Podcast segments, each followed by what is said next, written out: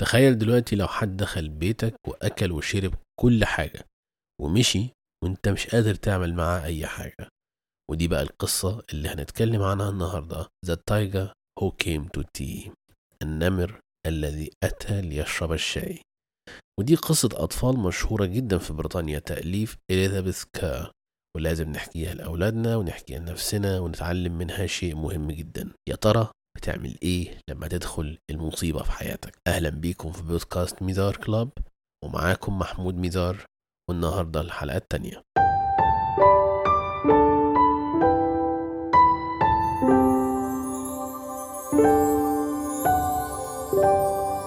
قبل ما نبدأ الحلقة حابب أتكلم عن جمعية مرسال في مصر. الجمعية دي بتعمل على توفير العلاج وغرف العناية المركزة ودعم حالات كورونا للفقراء. وهم حاليا في الوقت ده محتاجين كل دعم ولو بسيط.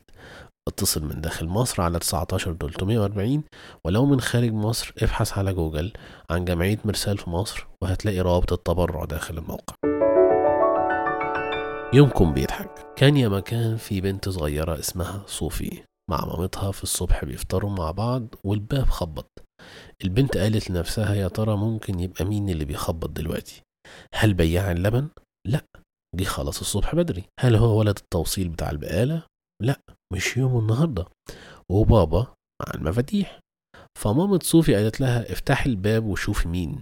الباب اتفتح فجأة وصوفي شافت نمر كبير مخطط وقال بصوت غليظ. صباح الخير. أنا جعان ممكن أشرب معاكوا الشاي؟ صوفي هزت راسها وابتسمت وردت بالموافقة وسمحت له إنه يدخل البيت معاهم. وماما كمان جابت له كرسي عشان يقعدوا مع بعض على الطاولة اللي كان عليها الفطار جاهز. وراحت بحسن نية كمان بتديله طبق السندوتشات. فبدل ما ياخد سندوتش واحد راح أخد الطبق كله ورفعه مرة واحدة وأكل كل السندوتشات. وراح ردد وقال الله ده أكل جميل. وفجأة بدأ ياخد إبريق الشاي ويشربه كله وبعدين شرب الحليب اللي موجود على الطاولة وبعد كده بدأ يتلفت حواليه وقال لهم ممكن تسمحوا لي أروح المطبخ علشان أنا جعان؟ وبعد كده هو بيقول الجملة دي أصلا كان اتحرك وكان ساب الطاولة ودخل أكل كل حاجة في المطبخ وشرب كل حاجة لدرجة إنه فتح الحنفية وشرب المية اللي فيها كلها. ما سابش حاجة نهائي ليهم. وبعد ما خلص قال لهم شكرا ليكم على حسن الضيافة. لازم أمشي دلوقتي. وممكن أرجع تاني؟ وممكن لأ. ساعتها كان فتح الباب وسلم عليهم ومشي. فجأة لما مشي أم صوفي بتقول لبنتها كده مفيش أكل البابا لما يرجع. ولما جه ميعاد استحمام صوفي ماما ما لقتش مية عشان تحميها. وساعتها جه بابا وعرف الموضوع كله قال لهم طيب خلاص دي مناسبة كويسة جدا عشان نتعشى كلنا بره مع بعض. وخرجوا وانبسطوا ونسيوا تماما قصة النمر. تاني يوم الصبح أم صوفي راحت السوق عشان تشتري كل اللي ناقصها من البيت. بسبب اللي عمله النمر. وصوفي كانت معاها وقبل ما يمشوا من السوق صوفي قالت لازم نجيب أكل للنمر. عشان لو ظهرنا تاني لازم نبقى عاملين حسابنا. وفعلا صوفي جريت ودورت في السوق لحد ما لقيت وجبة جاهزة للنمر في علبة صفيح كبيرة وراحت شالتها مع ماما وبقوا مش عارفين يا ترى إمتى النمر هيجي تاني. ولكن عاملين حسابهم إنه لو جه هما جابوا الأكل بتاعه. توتة توتة فرغت الحدوتة. لما بتدخل المصيبة أو الحوادث في حياتنا لازم نتعامل معاها زي صوفي اللي كانت مرحبة بالنمر اللي دخل فجأة حياتهم.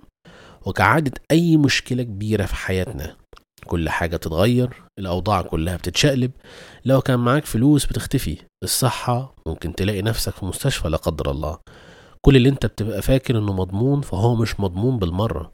عشان كده المصيبة أو النمر اللي بيدخل يغير كل تفاصيل حياتك لازم تتعامل معاه. بشكل مختلف.